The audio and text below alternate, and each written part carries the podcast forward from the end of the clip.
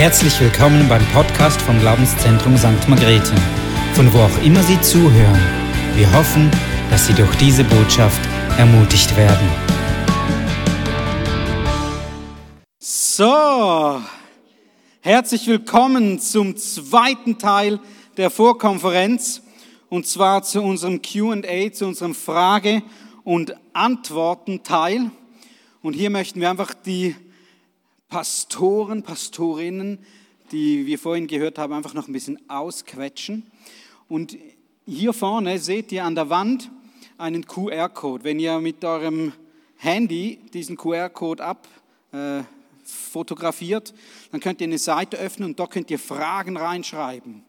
Und diese Fragen, die kommen dann bei mir an und ich kann dann die auch dann direkt ähm, unseren Referenten stellen. Also dürft gerne diesen QR-Code da abfotografieren und dann Fragen eintragen, auch solche, die euch noch spontan dann in den Sinn kommen oder zwischendurch. Ich kriege die dann immer gerade direkt bei mir. So, nun möchte ich die einzelnen Personen nach vorne bitten.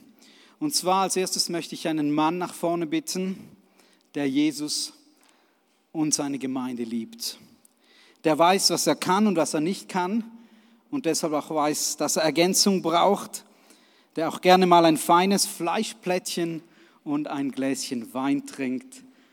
Unser Pastor, mein Freund Patrick Noser, komm nach vorne.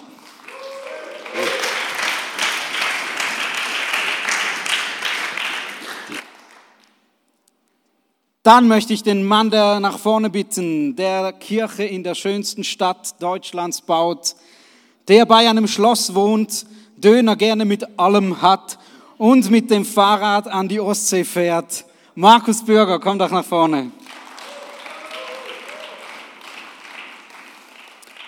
Dann wollen wir die Frau willkommen heißen, die Pede bereits seit Kindheit kennt und deshalb früh den Wunsch hatte, Gott zu dienen und die als Pastorin so überhaupt nicht in die religiöse Umwelt passt. Janice Brown, komm nach vorne.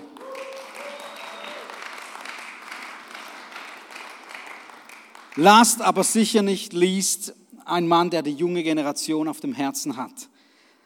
Die Abgabe der Regionalleitung ganz geschickt eingefädelt hat und für uns ein großes Vorbild ist. Herzlich willkommen, Rudi Suner. Komm nach vorne.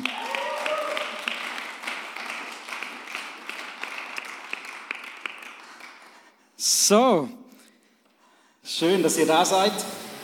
Wir haben vorhin so viele gute Inputs von euch gehört. Und ich möchte mal mit einer Frage an Markus starten. Und wenn ich eine Frage stelle an Markus, dann dürft ihr gerne noch ergänzen oder auch weiterhin noch Sachen hinzufügen, Gedanken, die euch kommen. Wir wollen da ganz schöne Plauderstunde haben. Markus, du hast davon geredet, dass es wichtig ist, Einheit zu bauen, aktiv zu sein, wenn man Einheit baut. Wie sieht das konkret in deiner Kirche oder auch bei dir persönlich aus? Ja, mir ist es ganz, ganz wichtig, dass Kirche nicht nur eine Organisation ist oder halt nur Veranstaltungen sind, sondern dass Kirche wirklich gelebte Beziehungen sind. Das heißt, ich möchte nicht nur mit Menschen zusammen etwas arbeiten, sondern ich möchte sie wirklich kennenlernen. Ich möchte wirklich Freundschaft mit ihnen bauen. Und ich denke, so fängt es halt an oder so leben wir das, dass wir versuchen als Gemeinde wirklich Beziehungen zu leben, Freundschaft zu bauen, uns wirklich kennenzulernen. Das heißt, ich ganz konkret äh, ich versuche mich mit meinen Leuten, mit meinen Leitern wirklich nicht nur zum Dienstgespräch zu treffen, sondern wirklich mit denen Zeit zu verbringen, abzuhängen, zu fragen, hey, wie geht's dir? Äh, was, was passiert gerade in deinem Leben? Was feierst du? Was sind deine Struggles? Und wirklich wissen, was sie beschäftigt. Also wirklich auch sie wissen lassen, dass sie halt mir wichtig sind. Also ich finde, das Schlimmste ist, wenn ich irgendwo hinkomme vielleicht irgendwie neu schon auch erlebt, dass man noch, als man noch nicht Pastor war, man kommt irgendwo hin und jemand entdeckt dich und äh, sieht dich und sagt, ah, du bist super, dass du da bist, ey, mach jetzt das und das und so und nimmt dich gleich so mit, äh, beziehungsweise vereinnahmt dich sofort und mach jetzt einfach das, was ich von dir will oder halt, wer Teil meiner Vision. Ich glaube, so funktioniert es einfach nicht, sondern äh, es ist wichtig, dass Menschen spüren, ähm, wir ähm, uns sind wir sind ihnen am Herzen oder wir, wir wollen zuerst ihr Bestes. Wir, wir kümmern uns darum, dass sie wirklich, ähm, dass es ihnen gut geht und dann eben können wir auch einen Weg zusammengehen und dann verbindet sich was. Wenn sie merken, ich investiere mich in sie und ich möchte einfach, dass sie wachsen, dann werden sie sich auch automatisch für das öffnen, was, was mein Anliegen ist. Und deswegen, ich versuche immer ganz nah dran zu sein mit meinen Leuten und mit ihnen Beziehungen zu leben, Beziehungen zu bauen und, ähm, und wirklich diese Grundlage zu haben und dann äh, alles andere zu teilen, Visionen und alles, was dann kommt. Du hast gerade gesagt, oder? Eben, man nicht unbedingt gerade irgendwie Leistung fordern oder irgendwelche Partizipation, wo auch immer. Und trotzdem hast du gerade formuliert eben, ähm, dass, du, dass, dass du sie mit deinen Anliegen irgendwo in Berührung kommen lassen kannst, oder? Was sind denn das für Anliegen? Ist das nicht eben, dass sie trotzdem eine Kleingruppe besuchen oder du hast von Wachstum gesprochen? Was meinst du denn konkret damit? Ich glaube, es ist immer, immer wichtig zu gucken, wen, wen habe ich vor mir, wer ist dieser Mensch, äh, was bewegt ihn und was sind auch seine Talente und wie kann ich ihm helfen, einfach in seinen Talenten zu wachsen. Und äh, ich möchte nie einfach so ganz grob pauschal einfach sagen, meine Regel mit Leitern ist so, sondern ich möchte wirklich auf den Menschen eingehen und dann einfach schauen, hey, wo ist sein Potenzial und wie kann ich ihm jetzt mit seinem Potenzial helfen zu wachsen. So, und, und da möchte ich hin mit den Leuten und dann mit ihnen natürlich einen, einen Weg gehen. Und natürlich jetzt Leute, die in meinem Staff sind, viele davon sind auch, sage ich mal, die haben wir auch angestellt, weil wir einfach auch sie brauchen. So. Und es ist natürlich auch Teil von, von dem, wie wir unterwegs sind, dass, ähm, dass sie meinen Herzschlag spüren. Ich glaube, das ist ganz, ganz wichtig, dass sie auch spüren, hey, ich habe eine Leidenschaft für Menschen, ich habe eine Leidenschaft für sie ich glaube, wenn ich das ihnen gebe, werden sie das Menschen auch wieder weitergeben. Aber ich habe auch eine Leidenschaft dafür, dass wir vorankommen, dass wir etwas auch zusammen bewegen, dass wir, dass wir wirklich einen Weg gehen, dass wir, dass wir weitergehen. Und ich glaube, das beides braucht es irgendwie auch schon. Also wenn wir jetzt nur immer nur Kaffee trinken würden oder Maultaschen essen würden und so weiter, dann, dann wäre das auch irgendwie ganz nice. Aber letztlich ist Gemeinde ja auch, also Maultaschen isst man bei uns in Baden-Württemberg am besten Bürgermaultaschen, das sind die besten, also so wie ich heiße. Also Bürgermaultaschen kann man sich ganz gut merken. Meine Firma, aber das sage ich nur in der Schweiz, weil sonst geben die Leute nicht mehr so viel Zehnten. Nein, Quatsch. Ähm, so, ähm, aber das, sonst wäre es nur irgendwie, wir würden eine nette Zeit haben, es wird sich nichts bewegen. Aber Kirche bedeutet ja einen Auftrag konkret zu leben, hinzugehen zu den Menschen. Und das möchte ich immer auch einfach transportieren, das möchte ich auch immer weitergeben. So. Und ähm, mein, mein Herzschlag ist immer, dass ich es auf, äh, auf eine Art und Weise machen kann, die gewinnend ist, die Menschen gewinnt und auch selber wirklich frisch zu sein in dem Ganzen, auch etwas teilen zu können, was wirklich in meinem Herzen brennt. So. Vielen Dank. Janice, du hast davon geredet, dass es wichtig ist, sich auch mal zurückzunehmen und, und in die Ruhe zu kommen, Gott zu suchen, im Gebet zu sein. Jetzt, wie machst du das konkret? Wie hörst du auf Gott, um seinen Willen zu hören? Hast du da für dich eine spezielle Form gefunden oder sieht das immer wieder anders aus? Ich liebe ähm, Abwechslung und Abenteuer und so lebe ich auch meine Beziehung mit Gott. Es ist mir extrem wichtig, immer mal wieder neue Dinge auszuprobieren, ähm, sonst wird es mir einfach langweilig irgendwie. Und das heißt, ich habe ganz viele verschiedene irgendwie Formen, wie ich äh, vor meinen Gott komme. So das ganze Thema der Spiritualität ist etwas, das ich am Entdecken bin.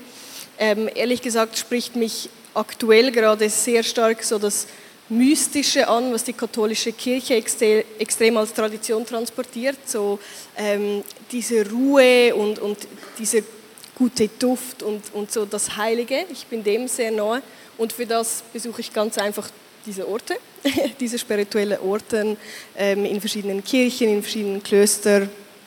Und das ist einfach etwas, was ich wirklich merke, da komme ich in die Gegenwart Gottes. Aber zu Hause ähm, habe ich auch ganz viele verschiedene Formen, wie ich bete. Ich habe zum Beispiel so einen Gebetsspaziergang. Ich gehe sehr gerne nach draußen, ich gehe sehr gerne laufen und da habe ich so an den verschiedenen Orten auf diesem Spaziergang äh, quasi fixe Gebetsthemen. Immer wenn ich an irgendeinem Block vorbeilaufe, dann bete ich für die Familien. Ähm, wenn ich, ich, ich liebe den Zugang zu Gott durch die Tierwelt. Und dann immer, wenn ich die kleine Ente-Familie sehe, dann bete ich ähm, Gott an als den Versorger, weil es mich einfach fasziniert, dass diese kleinen Entchen da irgendwie immer genug haben. Und so zum Beispiel, oder ich habe ein ähm, spezielles Gebet mit einer Kerze.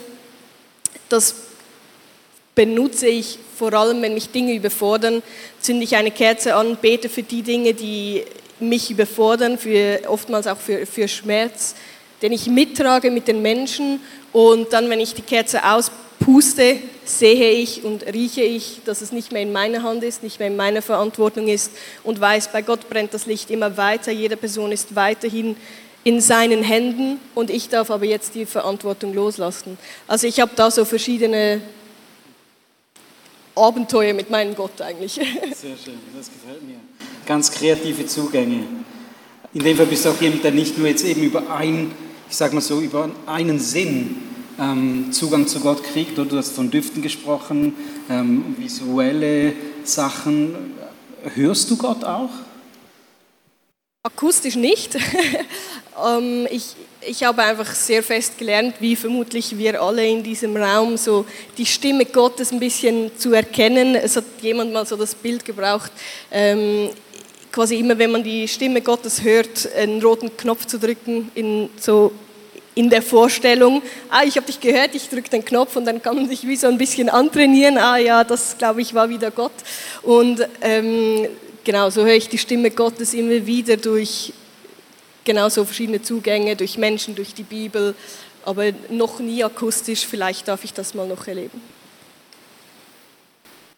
Rudi, du hast darüber gesprochen, ähm, wie man ähm, in Konflikten ähm, umgehen kann miteinander oder soll und wie man das anhand des Beispiels aus der Apostelgeschichte machen kann. Jetzt was hast du jeweils gemacht oder wie, wie ging es dir, gelang es dir gut, Konflikte zu lösen in der Gemeinde? Du warst ja lange Gemeindeleiter.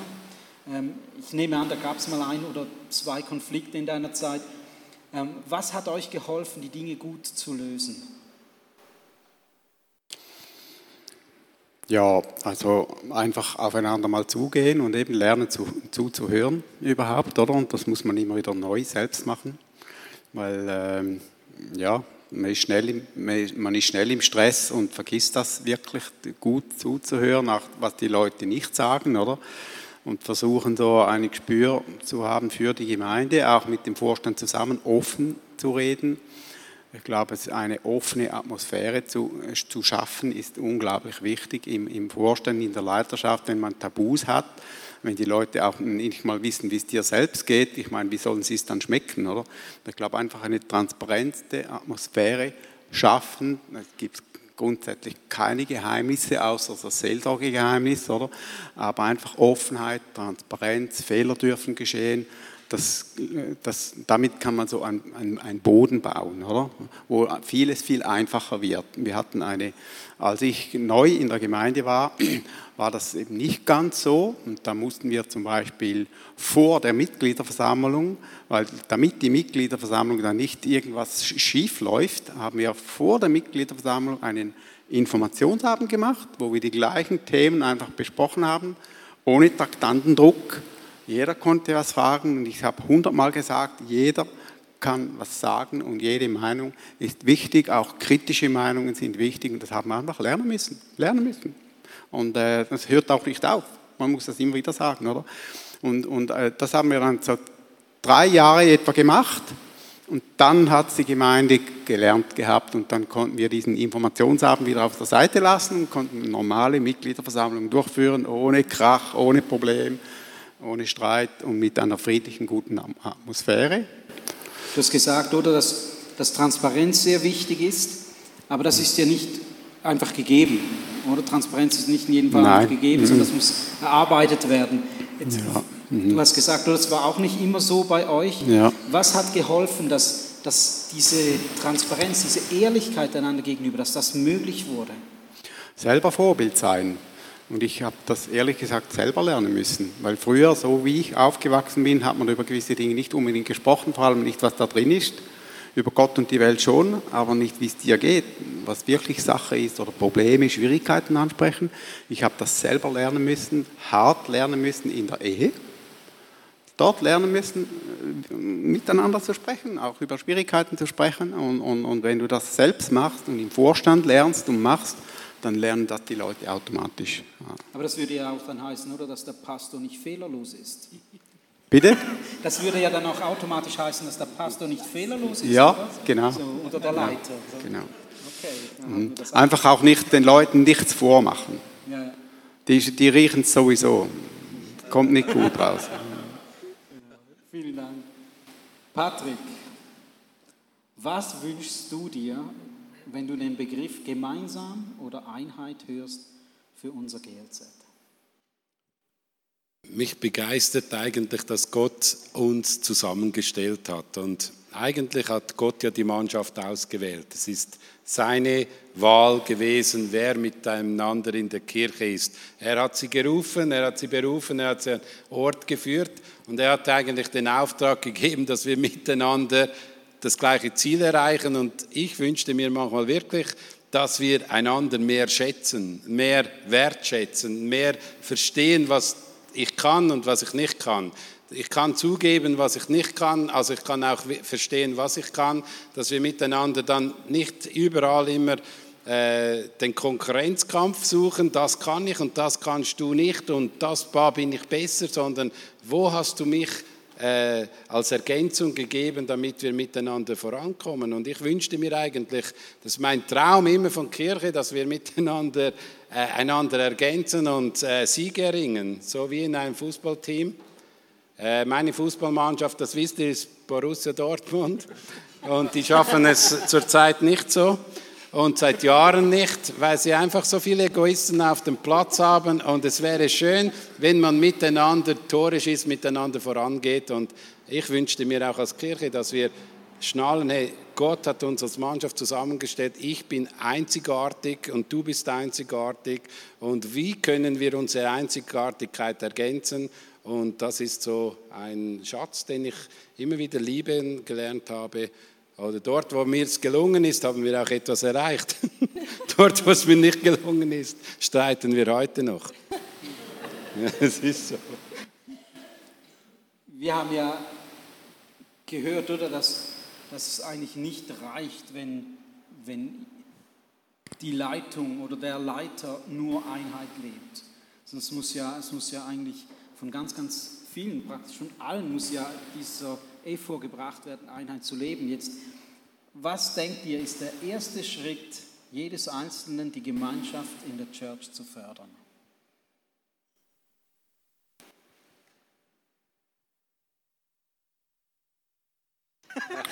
Ich habe den Drang, Jesus zu sagen, weil Jesus ist einfach immer die richtige genau. Antwort. Genau, Sonntagsschulantwort. Ja, genau. Jesus. War das schon die Antwort? Ja. Okay. Ich sage auch Jesus. Ähm, nein, aber ähm, ich glaube, der, der erste Schritt fängt immer mit mir selber an, was ich für, für eine Einstellung gegenüber auch der Church habe. Wie ich es gerade schon gesagt habe, manchmal hat man so Phasen, man liebt halt Jesus von ganzem Herzen, aber man liebt die Church nicht so, weil einfach so viele Herausforderungen da sind, so viele Probleme manchmal da sind und man da irgendwie nicht so, nicht so zurechtkommt. Und ich glaube, damit fängt es immer an, mit der inneren Haltung, mit dem Herzen, die Gemeinde so zu sehen, wie Jesus die Gemeinde sieht. Und wenn er die Gemeinde sieht, dann ist er absolut verliebt, er ist total hin und weg, er ist verknallt wie so ein Bräutigam, der seiner, seiner Braut da entgegenschaut, wenn sie so in die Kirche reinkommt ne, und der Bräutigam weint dann. Kennt ihr so diese Bilder? Das sind immer die besten Hochzeiten, wenn der Bräutigam weint, finde ich. Ähm, aber und wenn die Freunde vom Bräutigam auch weinen, dann weißt du, dass du einen guten Job gemacht hast.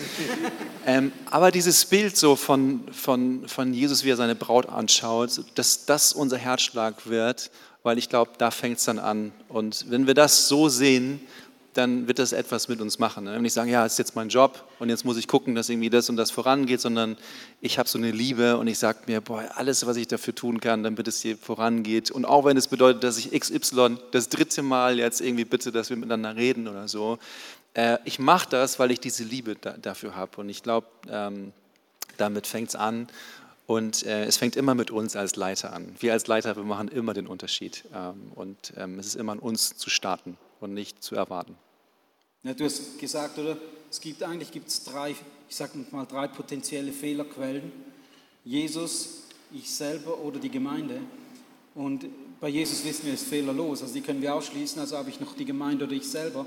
Und es ist immer einfach auf die Gemeinde zu zeigen und auf die anderen zu zeigen, was nicht stimmt oder warum es nicht funktioniert, anstatt auf mich selbst zuerst einmal zu schauen. Oder ähm, ich weiß gar nicht mehr, wer den Vers Du hast ihn gelesen, glaube ich, die Schläge gegen sich selber oder einfach mal zuerst auf sich selber zu schauen. Und und äh, mit sich selber anzufangen. Ja. Wie weiß man, in welche Beziehungen man investieren soll? Quasi so Qualität statt Quantität. Ich kann in einem Gemeindesetting nicht mit jedem die gleiche ähm, Tief, Tiefe in der Beziehung leben. Ähm, wie weiß man, wo man investieren soll und wo vielleicht auch nicht?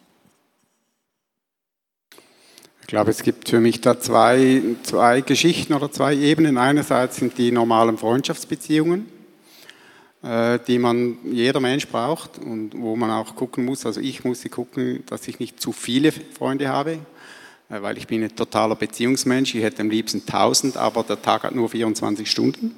Also man muss sich irgendwie da ein bisschen äh, zurücknehmen. Und dann sind die Beziehungen über den Dienst, die man, wo man eigentlich auch eine Pflicht hat. Wir sagen unseren Leuten, und ich möchte das selber vorleben, dass wir nicht nur äh, Dienstbeziehungen haben im Sinne von wir sitzen an Sitzungen, sondern dass wir auch Freundschaften haben. Einfach als grundsätzliche Wahrheit, das versuchen wir, das gelingt einem nicht immer, ähm, weil eben ähm, ich leide darunter, dass ich nicht mit mehr Menschen in Ausgang gehen kann oder nicht mit mehr Menschen Urlaub machen kann oder so. Äh, geht einfach nicht, oder?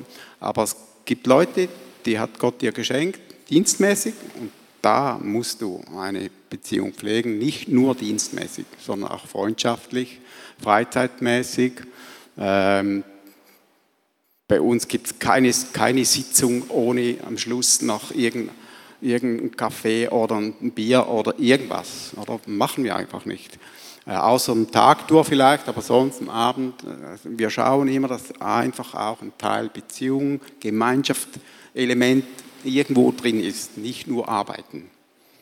So, also die zwei Ebenen, die Freunde einerseits und andererseits aber auch die anderen Freunde, die über den Dienst äh, äh da Gott gegeben hat.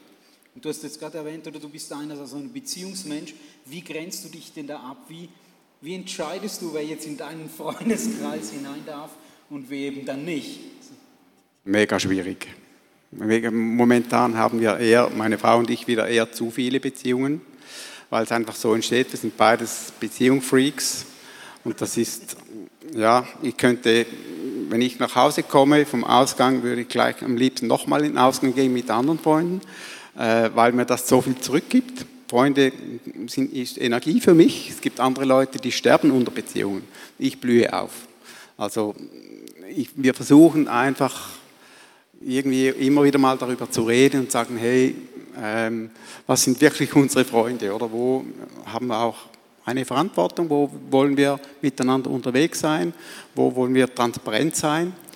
Ähm, ich, ich habe eine Gebetsfreundschaft zum Beispiel mit einem Mann ähm, und da, der, der kann und soll in mein Leben sprechen auch, da gebe ich ihm das Recht dazu. Ich glaube, das, das braucht es einfach. Wir müssen nicht nur oberflächliche Beziehungen haben, cool sein ist lässig, aber wir brauchen auch tiefere Beziehungen. Und das ist für jeden ein bisschen anders. Ähm, aber man hat die Verantwortung, solche Beziehungen zu haben weil sonst ist es nur noch oberflächlich und das kann es nicht sein. Wir leben das die anderen.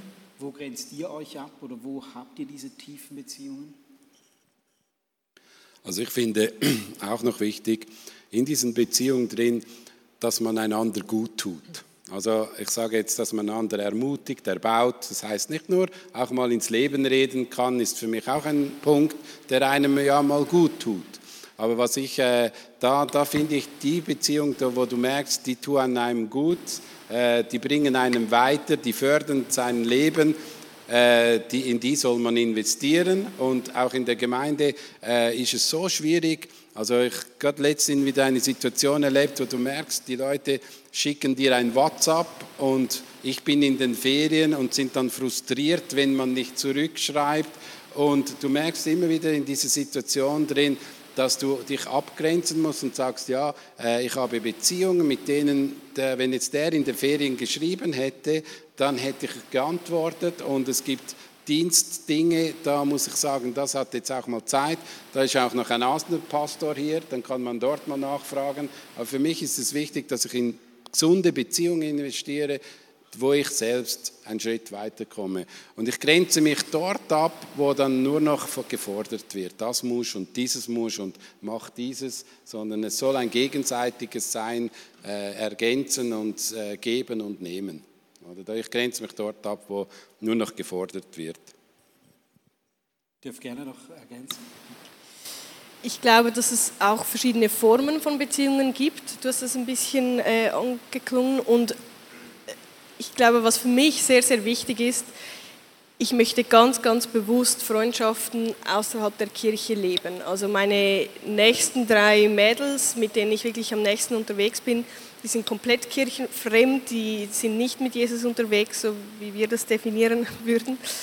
Ähm, und das ist mir wichtig, das ist bewusst, dass ich seit ähm, über zehn Jahren, ich war mit ihnen in der Schule oder ähm, in der Lehre und ich bin seit vielen, vielen Jahren mit ihnen unterwegs, weil das Frauen sind, die mich ermutigen, die auch in diese Beziehung investieren, die immer wieder schreiben und anrufen und ähm, ja, mich aushalten.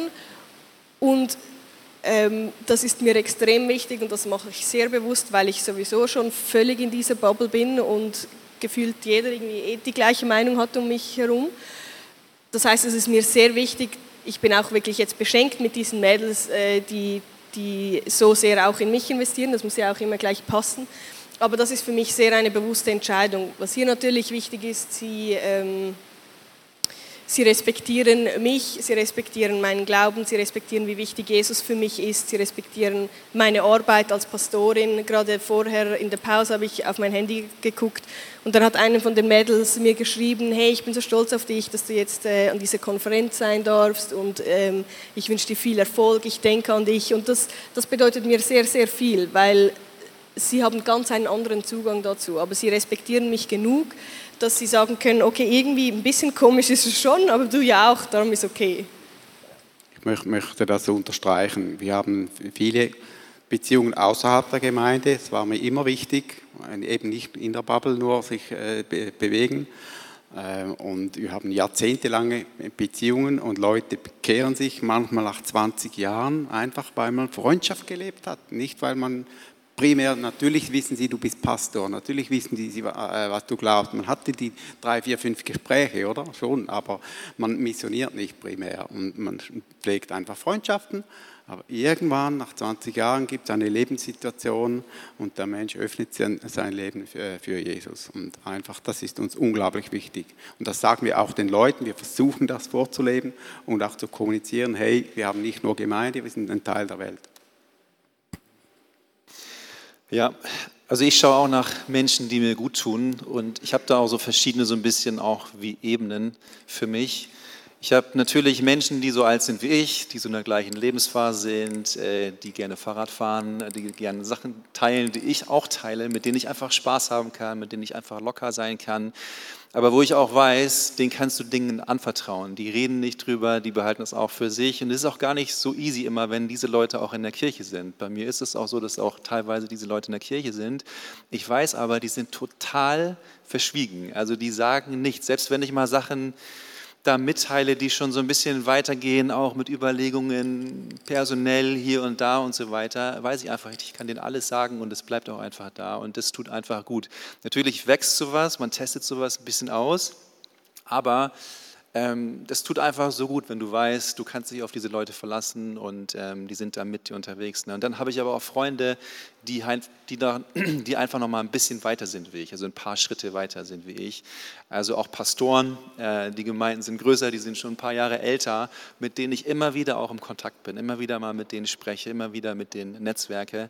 Und äh, ich habe auch der ist jetzt leider nicht mehr jetzt hier bei uns, leider schon verstorben, aber auch Menschen gehabt, die wirklich so Opa-Generation waren, auch in Ludwigsburg. Ich hatte da einen väterlichen Freund, der Missionar gewesen ist, Pastor gewesen ist. Und auch auf dieser Ebene hat es mir so gut getan, zu, ähm, zu reden, weil einfach jemand da war, der so viel mehr Lebenserfahrung hatte und einfach so viel schon auch durch erlebt hatte oder halt durch äh, Sachen gegangen ist, die ich ja noch vor mir habe und so. Und ich versuche immer so einen guten Mix zu haben von Freundschaft. Nicht nur alles das Gleiche, sondern halt so vom, äh, von privat eben aber auch vom Alter, auch vom Dienst, Äh, und das, das würde ich auch teilen, was du gesagt hast. Man hat auf jeden Fall diese privaten Freundschaften, aber dann natürlich auch die Dienstfreundschaften oder halt auch Dienst, was heißt Beziehungen. Ich versuche das immer so zu leben, dass es nicht, dass der Mensch im Vordergrund steht. Aber wenn du mich fragst eben, hey, wie komme ich oder wo baue ich da Beziehungen? Ich baue dann immer dort Beziehungen, wo ich sehe auch,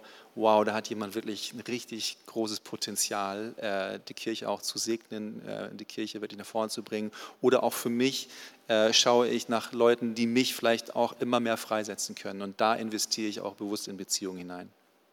Ich möchte noch so eine Anschlussfrage stellen. Du hast gesagt, Rudi, dass du so ein, Beziehungsmensch bist. Das heißt wahrscheinlich eher auch extrovertiert. Du hast es gerne, wenn du Leute um dich herum hast.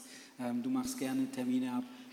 Jetzt gibt es ja auch die andere Sorte Mensch, oder? Die gerne mal alleine ist, die jetzt nicht unbedingt ähm, zu viele Leute um sich haben möchte.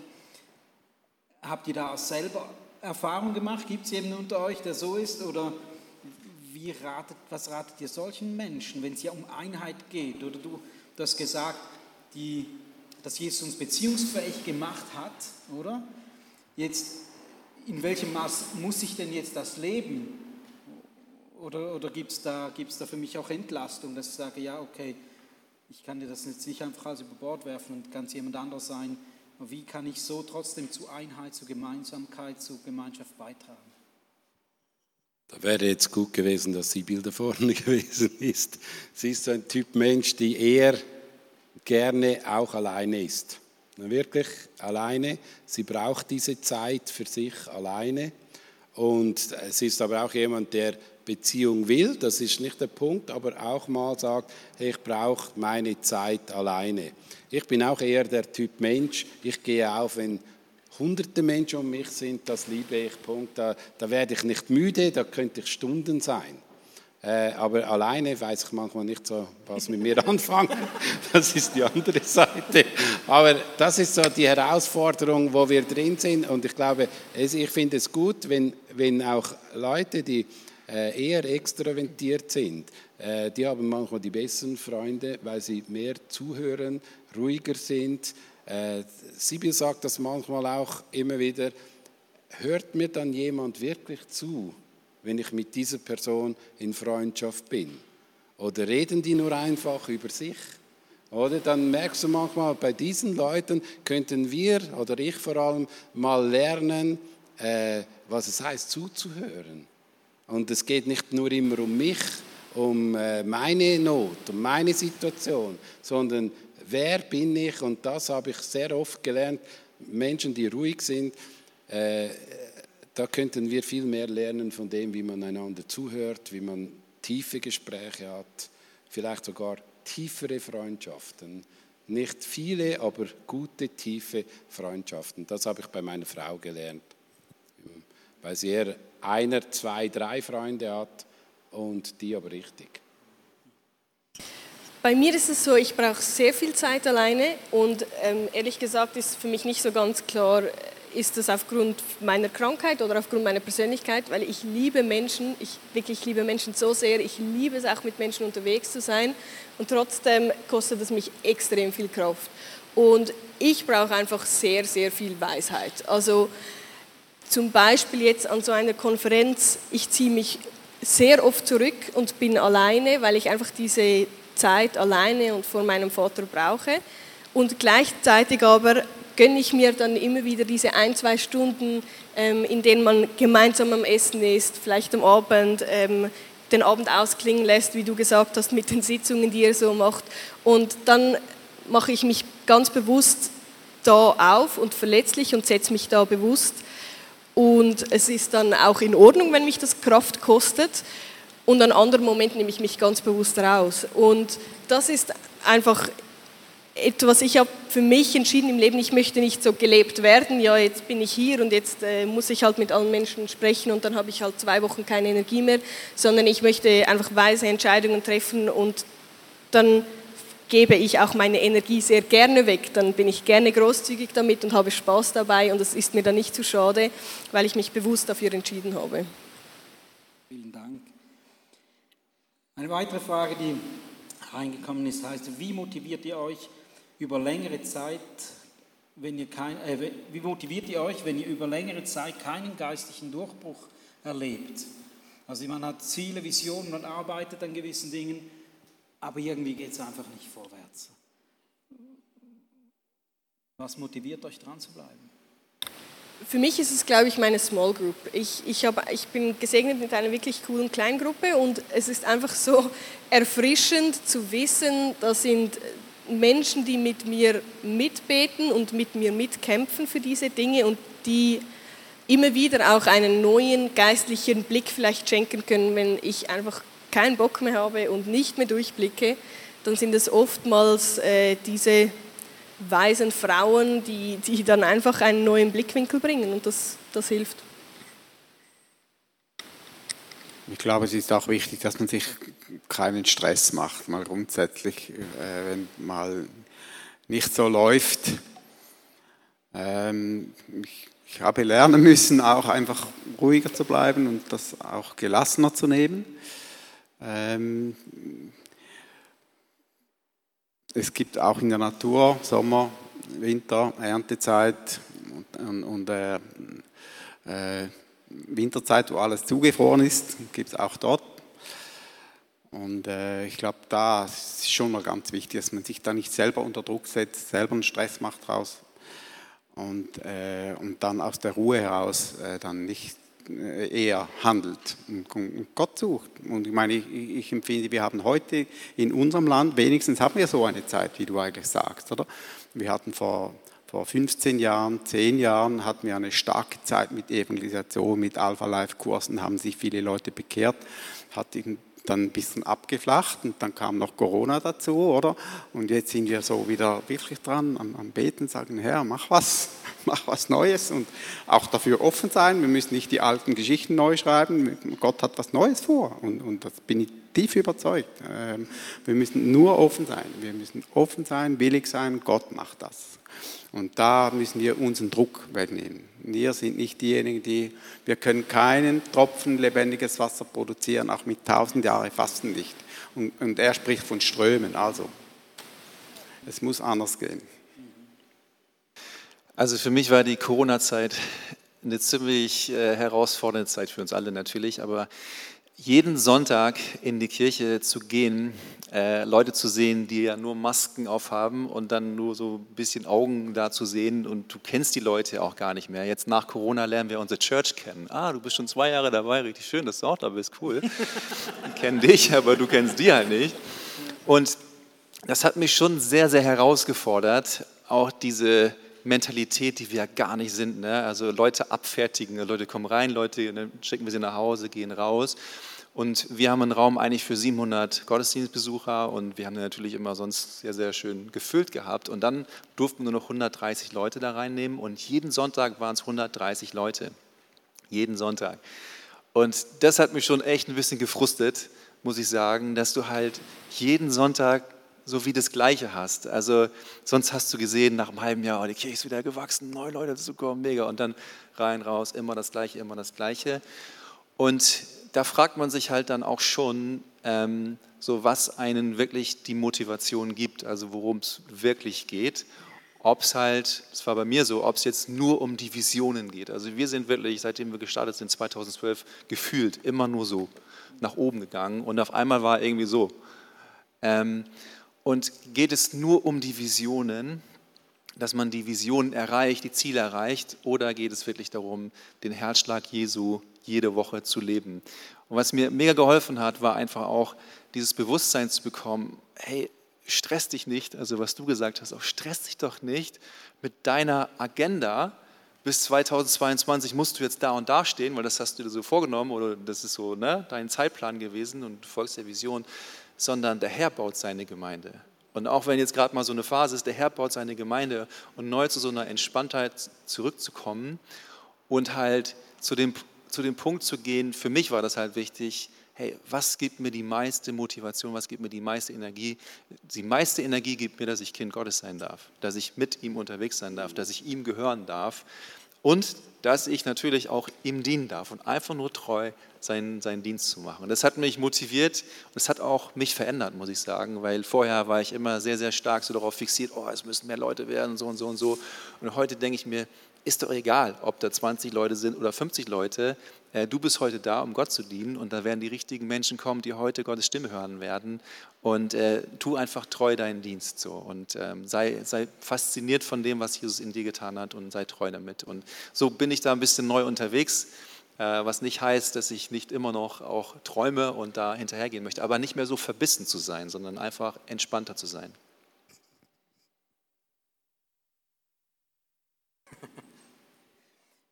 Ich habe mir nur gerade gedacht, gell, wenn wir von geistlichen Durchbrüchen reden, dann, dann sehen wir auch immer nur Höhenflüge vor unserem inneren Auge. Sobald wir dieses, dieses Wort hören, geistliche Durchbrüche, sehen wir nur Höhenflüge vor unseren inneren Augen. Aber müssen denn geistliche Durchbrüche immer diese Höhenflüge sein? Oder erleben wir vielleicht die geistigen Durchbrüche eben genau dort, wo wir nicht das Gefühl haben, wir fliegen Wolke 7, sondern wo wir merken, hey, jetzt geht es mal ins Tal runter und trägt mein Glaube auch dort. Und ich glaube, die Durchbrüche verwechseln wir sehr oft mit einem Hochgefühl oder dass wir, dass wir das Gefühl müssen wir jetzt erleben. Oder? Und statt dass wir Substanz bauen und merken, hey, wow, jetzt verdichtet sich das, was ich eigentlich glaube und eigentlich glauben möchte. Rudi, du hast ähm, über Konflikte, Konflikte gesprochen im Einhalt bauen, überall, wo Menschen zusammenkommen. Und du hast gesagt, ein Beispiel, ein Punkt das aus deinem äh, Input war, Sie haben die Konflikte nicht persönlich genommen, Sie haben den Streit nicht persönlich genommen. Jetzt, wie gut gelingt es dir, Konflikte nicht persönlich zu nehmen? Und hast du da vielleicht auch mit deiner Erfahrung, mit deinen Konflikten, die du schon bewältigt hast, Strategien entwickelt, ähm, wie es dir besser gelingt, Konflikte nicht persönlich zu nehmen? Gelingt mir schlecht. Weil ich eben ein emotioneller Typ bin auch und äh, Dinge eben gerne persönlich nehme. Aber ich muss es lernen. Ich muss es wirklich lernen, nicht zu viel auf diese Gefühle zu achten oder mich nicht angreifen lassen. Ich muss es einfach mental lernen, durchdenken, sagen, halt, sichern, um was geht es da. Ähm, äh, ich muss es einfach, bin immer noch dran am Lernen ähm, und, und das gelingt mir schon eigentlich recht gut. Ich ja auch, bin jetzt auch schon 63, habe einiges lernen können. Ähm, da sind wir eben unterschiedlich, oder? Aber wir müssen es alle irgendwo lernen. Und äh, klar gibt es dann schon auch die Konflikte, die dann wehtun, oder? Wo, wo man nicht einfach sagen kann, ja, ist, äh, ist ja nichts los, oder? Sondern das ist, kann dann mal schmerzen. Ähm, aber trotzdem, das Leben geht weiter und wir dürfen, ich glaube, wir Christen sind tendenziell, vor allem wir, Entschuldigung, wir Pfingstler, tendenziell, ähm, hoffentlich ist niemand verletzt, viel zu gefühlsabhängig. Ich muss immer gut fühlen, oder? Ja, ähm, Gefühle sind nicht so wahnsinnig verlässlich. Sie sind ein super Geschenk. Ich bin ein Gefühlsmensch. Ich flippe aus. Ich, ich, ich flippe aus. Ich, ich liebe es zu tanzen und zu klatschen. Und, aber aufpassen. Wir, Gefühle sind nicht verlässlich. Es gibt was Verlässliches und da müssen wir wirklich drauf bauen. Und gerade ich, ich, ich, sehe viele Christen, die sich selber auf dem Schlauch stehen mit ihren doofen Gefühlen, Entschuldigung, weil sie viel zu gefühlsabhängig sind. Ja, ich fühle nichts und so, okay. Ähm, müssen wir alle lernen, glaube ich, ganz fest. Patrick, wie erlebst du das? Konflikte, nimmst du die persönlich oder prallt das einfach so ab wie in einer Gummiwand? Ja, ich bin Nein, ich bin, ich bin auch ein Typ Mensch, der sehr gern Harmonie hat. Aber Harmonie ist auch nicht gesund, sondern äh, es muss irgendwo einen Punkt geben, wo man ehrlich und offen sein darf und so sein ist, darf, wie man ist. Und äh, wenn Konflikte kommen, äh, auch gerade zum Beispiel, als, die, als, ich die Gemeinde da geleitet habe und gemerkt habe, wie viel Konfliktpotenzial das gibt, dass du der Chef bist, da habe ich schon gemerkt, wie viel ich persönlich genommen habe sehr oft persönlich. Jeder Muckenschiss, der irgendeiner gesagt hat, habe ich persönlich genommen, das habe ich falsch gemacht oder dieses.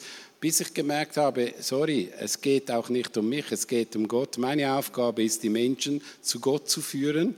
Und manchmal ist es wirklich dran, einen Menschen zu Gott zu führen und er mit ihm ins Reine zu kommen und dann mit mir äh, den Konflikt zu lösen, anstatt alle Konflikte auf mich zu kommen.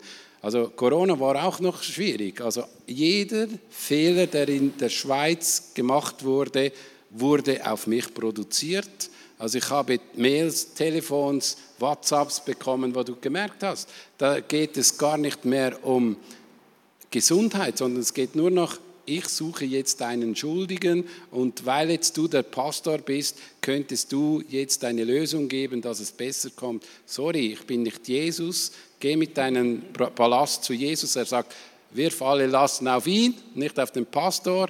Und wenn du ein Problem hast, dann kannst du dann, wenn du sie bei ihm abgelassen hast, dann komm zu mir, dann können wir miteinander normal diskutieren. Und ich nehme es zu, manchmal viel zu persönlich. Ich bin manchmal froh, da habe ich Tommy äh, oder auch dich, Björn, die mir wieder mal sagen, du musst es nicht so ernst nehmen.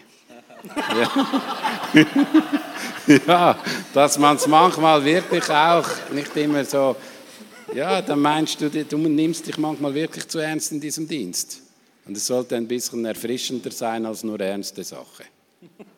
Ich glaube, Corona, gerade die Corona-Zeit hat uns auch auf erschreckende Art gezeigt, was für Quatsch die Leute alles glauben, darauf abfahren. Wahnsinn, oder? Und da ein bisschen mehr Verstand, äh, ein bisschen mehr Besonnenheit täte uns wirklich gut. Und, ähm, und, und ich glaube, mich hat es zum Teil total schockiert was ich da an WhatsApps gekriegt habe und Geschichten und Sachen, was die Leute alles rumschicken und glauben und so. Ich meine, spätestens heute, durch diesen Krieg, wissen wir, dass von 15 Geschichten, die du im YouTube hast, vielleicht eine irgendwo äh, einigermaßen glaubhaft ist, oder? Äh, und, und, und, und äh, da müssen wir auch was lernen. Wahrhaftigkeit ist ein wichtiger, wichtiger Begriff und da war sehr viel Nichtwahrhaftigkeit unter den Christen. Wir waren im Vorstand bei uns auch nicht einig. Wir waren uns nicht einig über die Geschichten, über viele Punkte, aber wir haben uns einigen müssen. Wir haben einen Weg finden müssen, knallhart. Äh, es hat viel Zeit gekostet, Streit gekostet, Stunde gekostet. Aber Gott hat immer einen Weg gehabt und man konnte das kommunizieren und das hat auf die, auf die, äh, über die Monate hat das die Gemeinde stabilisiert und hat den, den Leuten gesagt, halt sichern, die sind auch am Kämpfen, die sind auch am Diskutieren, die sind sich auch nicht immer einig, so wunderschön, happy clappy. Äh, und das hat gut getan, haben die Leute gesehen, aha, man kann mit Unterschieden miteinander trotzdem ehrenvoll und verantwortungsvoll und liebevoll umgehen und die Unterschiede sind immer noch da aber man liebt einander trotzdem, oder?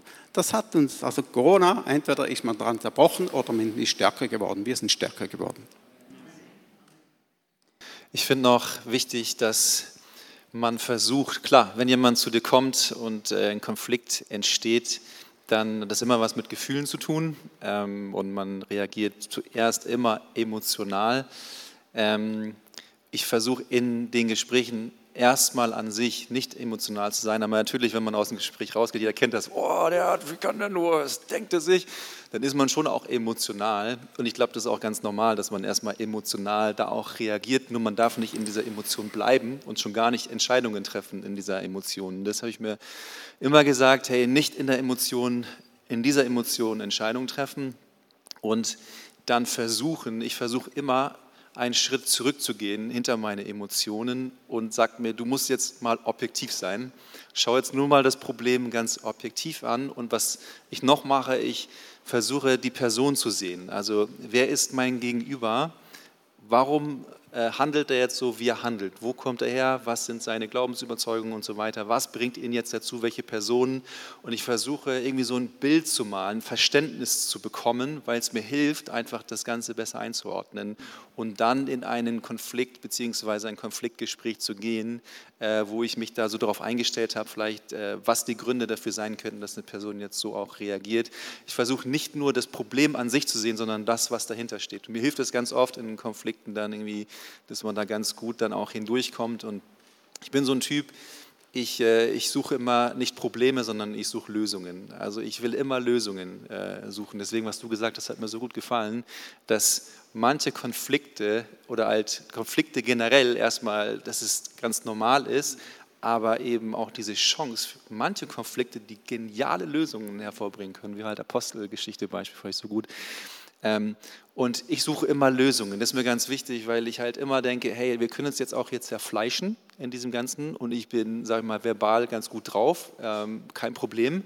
Aber das kann ja nicht das Ding sein, dass ich den anderen jetzt auch meine ganzen Argumente um die Ecke da bringe und so weiter und ihnen an die Ecke stelle, sondern ich will ja, meistens ist es so, diese Person irgendwie auch wieder mitnehmen und gewinnen, dass wir gemeinsam einen Weg gehen. Das ist meistens meine Perspektive, dann sage, hey, ich versuche mal Emotionen rauszulassen und halt zu überlegen, wo könnte es denn hingehen, Verständnis zu haben für die Person und dann halt zu gucken, was könnte ein erster Step sein, wie wir vorankommen. Am Anfang eines Konflikts steht ja die Meinungsverschiedenheit grundsätzlich. Jemand ist anderer Meinung als ich oder hat ein anderes Prädikat über etwas, das ich getan und gemacht habe, als ich es habe. Und ich merke dann manchmal, oder wenn, wenn, wenn, ich dann, wenn mich Dinge treffen, wenn ich Sachen persönlich nehme, dann muss ich wieder bei mir zuerst anfangen, warum trifft mich das jetzt so? Warum triggert das etwas in mir? Ein guter Freund von mir hat mal gesagt, weißt du, solange es noch blutet, lebt der Alte noch. und der alte Mensch, den wir immer wieder, immer wieder ins Kreuz geben müssen. Ähm, und, und da muss ich auch wieder bei mir anfangen, oder? Warum trägt es bei mir? Oder ich kann rundum schlagen, ich kann so reagieren, oder ich kann zuerst mal überlegen, hey, was, warum löst das diese Emotionen überhaupt aus in mir? Wir haben jetzt noch eine Zeit für eine kurze Zeugnisrunde. Ich habe nämlich die Frage erhalten, wie habt ihr zum Glauben gefunden? Und ich denke, als Pastoren, Evangelisten, Prediger sollte man ja in kurzer Zeit sein persönliches Zeugnis weitergeben können. Wir testen das jetzt gerade mal mit euch. Ähm, wer beginnt? Paddy, du fängst an. Vom Rastermann zum Halleluja-Mann. ja, das ist meine Geschichte. Ich habe mein Leben gelebt mit Drogen und habe äh, durch einen Freund Gott kennengelernt. Wir sind mit dem Zug unterwegs gewesen und haben gefragt, gibt es ein Leben nach dem Tod? Und er hat gesagt, seine Mutter glaubt an Jesus. Dann bin ich zu seiner Mutter gegangen und die hat nicht gewusst, wie man einen Mensch zu Jesus führt. Er hat mich einfach zu einem Pastor gebracht und dieser Pastor hat mit mir zwei Jahre die Bibel gelesen und der hat mich weiterentwickelt und ich, ja, er ist auch gestorben, ist ein super Freund von mir geworden und hat einfach gezeigt, wie Jesus gut ist. Also ich bin christlich aufgewachsen, Papa ist Pastor und äh, habe Kirche auch immer als etwas Positives erlebt, etwas Gutes erlebt auch und habe auch sehr, sehr Liebe. Hatten viele ältere Leute auch in der Gemeinde, aber die waren einfach immer super lieb und sehr, sehr wohlwollend, auch, sage ich mal, äh, mit uns Kindern, weil Pastorenkinder haben es ja nie einfach ne? und äh, ecken auch manchmal an. Und ich war so, ich bin so Sandwich-Kind, die sind ja sowieso nicht so einfach äh, und habe da auch immer so ein bisschen meine Grenzen ausgetestet, aber es war immer positiv und ich habe auch den Glauben an Gott ähm, niemals abgelehnt für mich, sondern ich war dem immer offen und habe dann auch mit zehn entschieden, damals in der Kinderstunde, äh, ich will mein Leben Jesus geben. Äh, habe das dann auch ganz bewusst gemacht, habe mich dann mit elf taufen lassen. Das weiß ich noch wie heute, wie einfach dann ich da Gott erlebt habe, nochmal auf eine ganz, äh, ganz ja, äh, individuelle Art, also eine ganz eindrückliche Art für mich. Und dann aber wie das oft so ist, äh, verlässt man ein bisschen auch den Weg. Ähm, und ich habe die Church nie ganz verlassen, aber mit dem Herzen war ich nicht immer dabei, sondern habe so ein bisschen so äh, bei meinen nicht-christlichen Freunden das Ding gemacht und bei meinen christlichen Freunden das andere Ding. Aber dann mit 18, 19, äh, 19 war das dann auf einer Jugendfreizeit, äh, wurde mir das dann klar, hey, du kannst nicht zwei Herren dienen, äh, das funktioniert nicht, das macht dich auch nicht glücklich und du musst dich einfach entscheiden für eine Sache. Und dann habe ich mich entschieden, den Weg mit Jesus zu gehen, den klar zu gehen. Und äh, ja, ab diesem Zeitpunkt irgendwie sind so viele krasse Dinge passiert und ich wollte ja nie diesen Weg gehen, also ein Pastor zu werden. Äh, wir alle drei Söhne, wir sind drei Söhne, wir alle drei sind Pastoren geworden. Wollten es alle nicht, aber sind alle Pastoren geworden und äh, genau, und seitdem ist einfach ganz viel passiert. Ähm, yes. Faszinierend.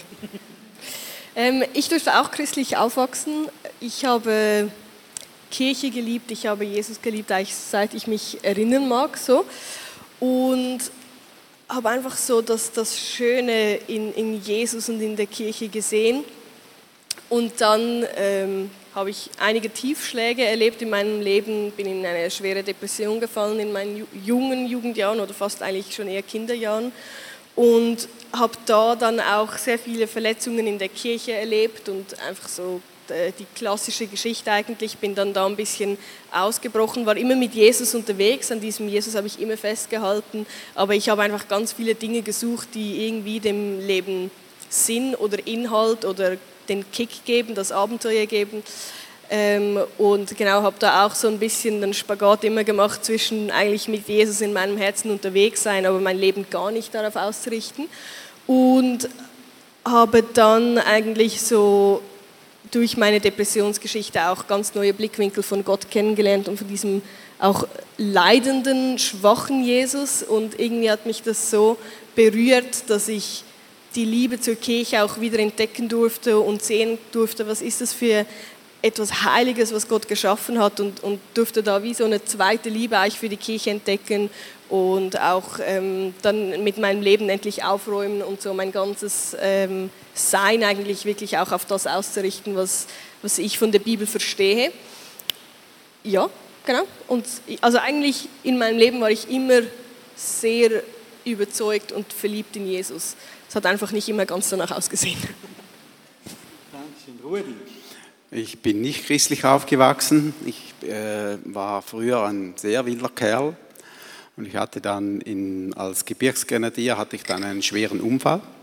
Bin beinahe am Rollstuhl vorbeigeschrammt und äh, das hat mich dann zum Nachdenken gebracht. Gleichzeitig hat äh, meine Freundin mich äh, verlassen und dann habe ich angefangen, ich kann nicht erklären weshalb, aber ich habe angefangen, das Vaterunser zu beten, das habe ich noch gekannt und ich kann es nicht erklären, warum das gemacht habe, aber ich habe dann monatelang, habe ich das Vaterunser jeden Tag bewusst gebetet. Und dann begann ich mit dem Studium, mit dem Ingenieurstudium und dann ganz äh, schon gleich am Anfang dieses Studiums habe ich mit einem Studienfreund ein Gespräch gehabt und der war Christ. Und dann haben wir zuerst mal über Gott und die Welt gesprochen und dann irgendwann hat er dann angefangen, über, klar über Gott zu sprechen. Und kurz gesagt war seine Botschaft, wir sind keine Nummern, sondern wir sind Menschen, die geschaffen sind für eine Beziehung zu Gott. Und dieser Gott hat einen Plan mit deinem Leben. Die Kraft Gottes kam auf mich. Jedes Mal, wenn ich das erzähle, kommt ein Flashback von dieser Kraft. Da war eine solche Gegenwart. Es war in einem Restaurant. Ich musste mich zusammenreißen, dass ich nicht äh, losgeheult habe. Da war eine Heiligkeit, eine Herrlichkeit. Ich bin beinahe unter den Tisch gefallen. Ich habe dann versucht, das Gespräch zu beenden und bin dann nach Hause gegangen. Keine Ahnung, wie beten ich habe dann gesagt, okay Gott, äh, wenn es dich gibt, wenn das stimmt, dass du einen Plan für mich hast, dann bin ich der Erste, der das möchte. Das war meine Bekehrung. Und dann habe ich schon am nächsten Tag gemerkt, ich habe viel geflucht, ich habe ausgerufen. Mich mussten die im Militär immer zu hinterst hinsetzen, also bei den Militärmärschen war ich immer zu hinterst, weil ich so laut ausgerufen habe, damit der Kadi vorne das nicht hört, oder? Ich war wirklich, ich habe viel ausgerufen, geflucht und so. Und ich habe von dem Tag an war ich ein anderer Mensch, da war kein Fluchen mehr da, da war ein Frieden da, einfach unglaublich. Und so ging es dann weiter und äh, dann bin ich in die Jugendgruppe gekommen dort in St. Gallen und dann hat es mir den Ärmel dann noch ganz reingenommen. Ja. Schön, danke vielmals. Hey, die Zeit ist schon um. Ich danke euch vielmal für eure Offenheit, für eure Insights, die wir gewinnen konnten, auch in eure Leben und in euren persönlichen Umgang, wie ihr mit Konflikten umgeht, wie ihr mit äh, nicht geistlichen Durchbrüchen umgeht. Danke vielmals für eure Offenheit. Gebt ihnen doch nochmal einen Applaus. Vielen Dank.